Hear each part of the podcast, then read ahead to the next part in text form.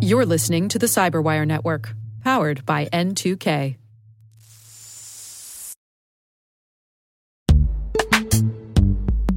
This episode is brought to you by Palo Alto Networks, the leader in cybersecurity. As AI driven attacks increase, organizations can't afford to have network security that's stuck in the past.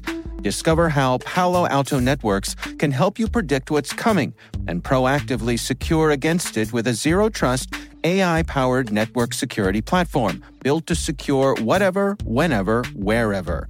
To learn more, visit paloaltonetworks.com slash network security platform.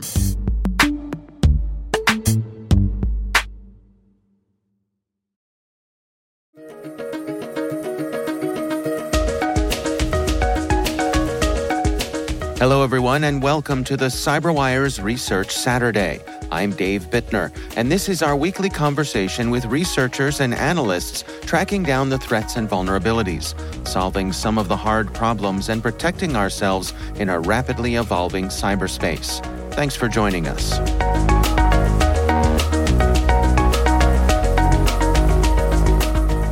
So, our journey begins pretty much at late 2022. So, back at the time, we were conducting a really thorough hunting project. Uh, we were looking into all sorts of uh, web exploitation conducted by a myriad of uh, threat actors, uh, where we stumbled upon this really interesting uh, anomalous uh, behavior. And that kind of started this whole quest that we embarked on. That's Assaf Dahan, Director of Threat Research at Palo Alto Networks. Also joining us is Daniel Frank, Principal Threat Researcher at Palo Alto. The research we're discussing today is titled Manic Menagerie 2.0 The Evolution of a Highly Motivated Threat Actor.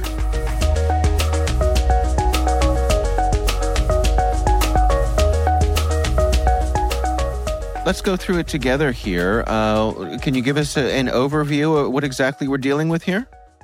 So, Manic Menagerie, first of all, it's a name of a cybercrime group um, that we've been following for uh, over a year now. Um, it's a really kind of an interesting story. It's a story of uh, that involves cyber archaeology, evolution of a threat actor with some plot twists and uh, and a good comeback you know because you have to have a good comeback. So so um, the research is really about the reemergence of this uh, cybercrime group that came back from the dead so to speak. Uh, it was discovered back in 2018 and then like for four years nobody heard anything about them and all of a sudden, they launched this massive global campaign that targeted uh, web hosting and IT companies, where they were able to compromise thousands of websites around the world that were hosted on these uh, web hosting servers. So, uh, the title of your research, which begins with Manic Menagerie 2.0, uh, indicates that there was a original Manic Menagerie. What do we know about them? Well, yeah. So the original um, research in 2018 was published by the Australian uh, Cyber uh, Security Center.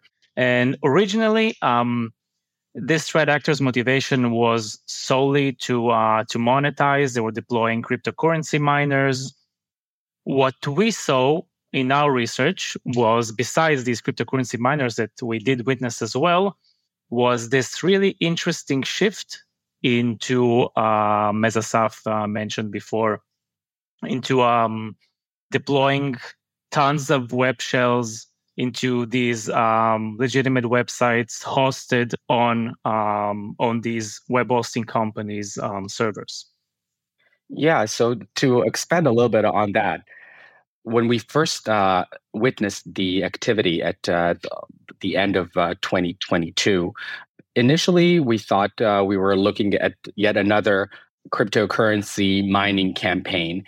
But uh, as time went by, uh, we saw something that was pretty amazing. They, uh, as we started uh, blocking them, they responded very quickly and tried to uh, bypass our, our mitigations again and again. It turned into this cat and mouse game of uh, we are blocking them and they trying to find smart bypasses eventually they it seems like they gave up on the cryptocurrency scheme that they were trying to uh, monetize and it was then where where we observed this uh, attempt to uh, backdoor uh, a lot of uh, legitimate websites in scale. So um, yeah, so that was pretty interesting to see. Like, uh, first of all, it was like about the reemerging re- reemergence of a threat actor that has not been seen for almost four years, and then it was this very quick and adaptive shift in their techniques and tactics, which um, was particularly interesting to us and help us understand here when we talk about that pivot. Uh, once they'd given up the the crypto mining, what are they after in this second phase? So it's really interesting. Um, so what they did was to they deployed web shells on the um, affected or legitimate websites that hosted on the web servers. And to us, it was, you know, a real pickle, you know, like uh, we, we questioned ourselves, why are they doing what they're doing? And the theories that we came up with uh, have to do with um, when you're uh, when you run a, a cyber crime operations, there are there are multiple ways where uh, which you can make money off, right? So mm. one is it could be ransomware, it could be uh, uh, info stealers, and um, another really um, popular way of making money today, if you're a cyber crook, is to uh, sell access.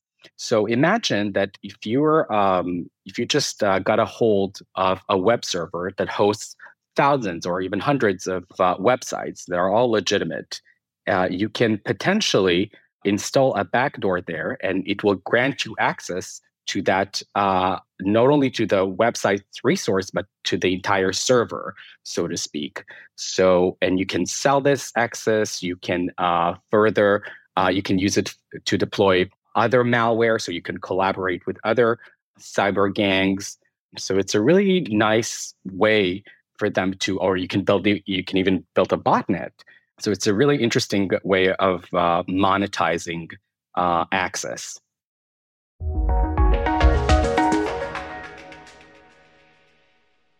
We'll be right back.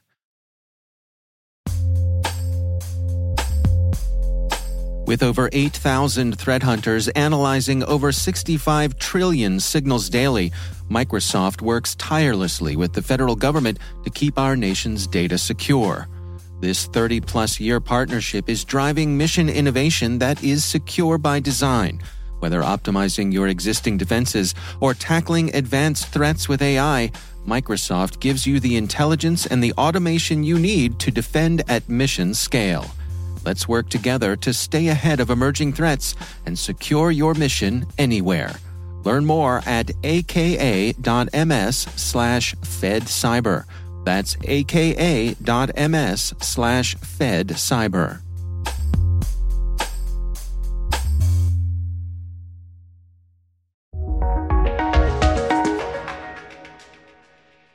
Well, let's dig into some of the technical details here. I mean, what sorts of uh, tactics, techniques, and procedures are these folks using? First of all, in order to um, to infiltrate these um, environments, what we saw was exploitation of um, various um, web-facing applications and IIS servers. This is kind of uh, the first uh, technique that um, that we noticed. And afterwards, what they did was deploying um, a lot of uh, publicly publicly available tools with some uh, custom tools. Now, I believe that this vast usage of the um, of um, all sorts of publicly available tools, you know, for local privilege escalation and for lateral movement. I think this is what um, gave them the original name Manic Menagerie because I believe it's just like uh, you know, like like the title uh, implies, like uh, this I don't know, crazy uh, circus or crazy um, amount of tools all over the place. You know, they were blocked and tried another one, they blocked and tried another one and they were kind of also you know up to date with uh, the latest um, releases of local privilege escalation tools. You could actually see them the progress. Uh, as Assaf said, this uh, you know um, sort of a cat and mouse game. And besides these um, public tools, there, were, there, was also the usage of uh, several custom tools, which um, also really um, helped us in attributing um, this uh, activity to the original Manic Menagerie research. And yeah, so one of these custom tools was responsible on uh, on writing this uh, this crazy amount of uh, of web shells, and this was the the main tool of interest. You know, like that, like it sparked our um, our curiosity in like you know what is this custom tool and why does it write so many web shells? And I think this was like the main um, our main um, pivot point in um, in actually understanding who this threat actor is, and I mean, and starting from there, and then we discovered more and more tools. And um, yeah, well, to to sum it up, just lots of public tools and some really unique uh, custom tools um, as well. It also shows, uh, if I may, it also shows like uh, uh the amount of effort uh, that they uh, invested in this uh, campaign because it's one thing to use, uh, you know, off the shelf or like, uh, you know, as Daniel mentioned, uh, public tools, but to write your own custom tools, it takes, you know, effort, it takes uh, developers, and it also implies premeditated uh, intention. So it was not just like a, you know, a fluke or like a, a random opportunistic I guess, a type of attack, it, it, took some time for them to to build this tool. As far as we know, they're the only group that uses this uh, tool, which ultimately helped them to backdoor all of the legitimate uh, websites. And this is where the impact, I think, um, is is is really uh, noteworthy to mention because it could be pretty much any websites that you can think of. It could be like the neighborhood yoga studio, it could be an insurance company, travel agency, e-commerce, like a small e-commerce business. Hmm. So the the fact that these attackers gained access to these resources can potentially mean data leakage, uh, PII. Uh, we, you know, we live in a world of a lot of uh, uh, regulations and regulatory fine, GDPR. So there, there could be really um, let's say harsh i guess consequences uh, for for such attacks uh, not talk, not even to mention like the legal liabilities reputational damage that uh, can incur because uh, i think that the genius thing here about um, let for instance selling access of a legitimate website is that a legitimate website enjoys a really good reputation. It's not going to be flagged by firewalls or antivirus uh, software or other uh, security solutions. So the attackers, uh, what if they want to sell these uh, them as access point or turn them into C2 servers for, for that matter, so they can really um, use this type of access to conduct nefarious or malicious activity under the guise of a legitimate website. Yeah, so I just wanted to add uh, a little something here. So, in addition to what Assaf said, so I mean, the thing of the of the um, like the point of this public access i think it's really um you know like crucial to emphasize. I mean imagine that someone hacks um, your web hosting company i mean the web hosting company that riverside.fm uses and then you have riverside.fm slash i don't know webshell.aspx imagine that like a second this secondary threat actor could just browse to riverside.fm slash webshell.asp and have access to your website's resources uh, just from the public internet. You know, they don't need like any internal access to the web hosting company anymore, potentially. This resource, you know, for, uh, you know, to running commands or whatever, and it's just publicly available for, um, for them. You know, you mentioned how opportunistic they are. How do you rate their sophistication? I think um, they're not like, like they're not like an APT uh, nation state APT level uh, mm. in terms of sophistication. As Daniel mentioned before, they use a lot of publicly available tools you can just you know download and compile from GitHub. So that on its own doesn't show a lot of sophistication. They did develop their own custom tool, uh, which you know it's it's not the state of the art uh, custom tool, but it's it's sophisticated enough what can characterize this group better is their resilience or and adaptiveness. Um, uh, we mentioned before the, that ongoing cat and mouse game that we, we we've been playing with them for for a couple of months, and you could see how important for them it was to maintain the access that they um, initially gained because uh, like every time we would block them they would find or try to find a way to uh, bypass those mitigations so if if i had to uh, give them you know to describe them with an adjective it would not it would not necessarily be sophisticated more but i would definitely say resilient or adaptive hmm, interesting so, what are your recommendations then? I mean, in terms of, of folks best protecting themselves against this sort of thing? Well, um, I think the first thing would be just to maintain a good uh, IT hygiene because, um, as we said, the um, the thing that's you know started it all uh, and not, not, only now but in 2018 as well it's the same vulnerable um, servers and third-party software which is obviously no third-party software. Um, when unpatched poses a problem for a lot of organizations so i think the, um, the first thing would do is to uh, patch your software uh, keep it up to date and um, kind of you know have this patching system as kind of your um, gatekeeper into at least trying to mitigate partially. Yeah, so so definitely, I would say um, uh, it, it it starts with a good IT hygiene, like Daniel mentioned. That the root cause, if you when we did like a root cause analysis of, of most of the uh, intrusions that we um, attribute to this group, and and by the way, a lot of other groups as well, uh, has to do with poor IT hygiene. So it's really important. It sounds very obvious, right? But like keep keep your software up to date. Keep uh, um, you know deploy patches, and of course security in layers. That's a, that's another big thing. You need to have like multiple uh, layers that will protect your your data and and resources. It could be on the um, network side of the house, it could be on the endpoint side of the house, and so on. Cloud, there are so many ways. So, but I think yeah, keeping a good IT hygiene and um, and make sure that your data is well protected using a multi-layered um, approach is the right way to go. It will definitely reduce the attack surface.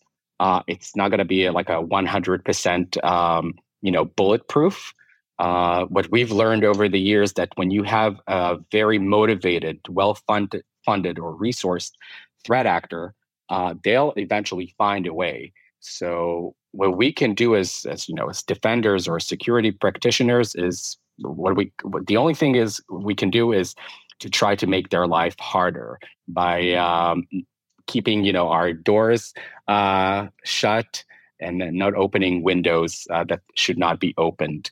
And the last thing maybe is to conduct a proactive type of uh, hunting. If, if you're in a, an organization that has like a, a good uh, IT or security department, I think it's a really good uh, or best practice to conduct a periodic proactive uh, threat hunting tasks in order to um, to find those threats even before you get an alert. Because usually by the time you get an, an alert from a, from a product it's almost too late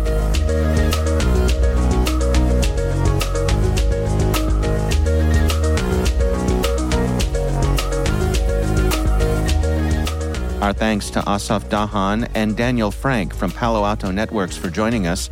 The research is titled Manic Menagerie 2.0 The Evolution of a Highly Motivated Threat Actor. We'll have a link in the show notes.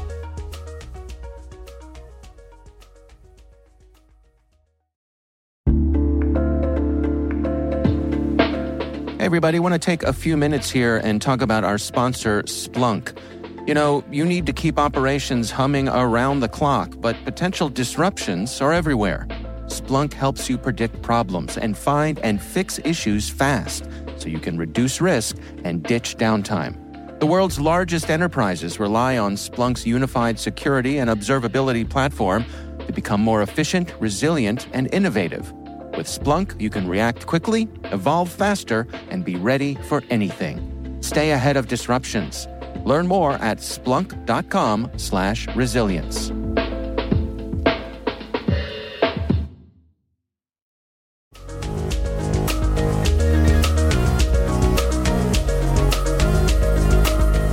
The Cyberwire Research Saturday podcast is a production of N2K Networks. N2K Strategic Workforce Intelligence optimizes the value of your biggest investment, your people. We make you smarter about your team while making your team smarter. Learn more at n2k.com. This episode was produced by Liz Stokes. Our mixer is Elliot Peltzman. Our executive producers are Jennifer Eiben and Brandon Karpf. Our executive editor is Peter Kilpe, and I'm Dave Bittner. Thanks for listening. We'll see you back here next time.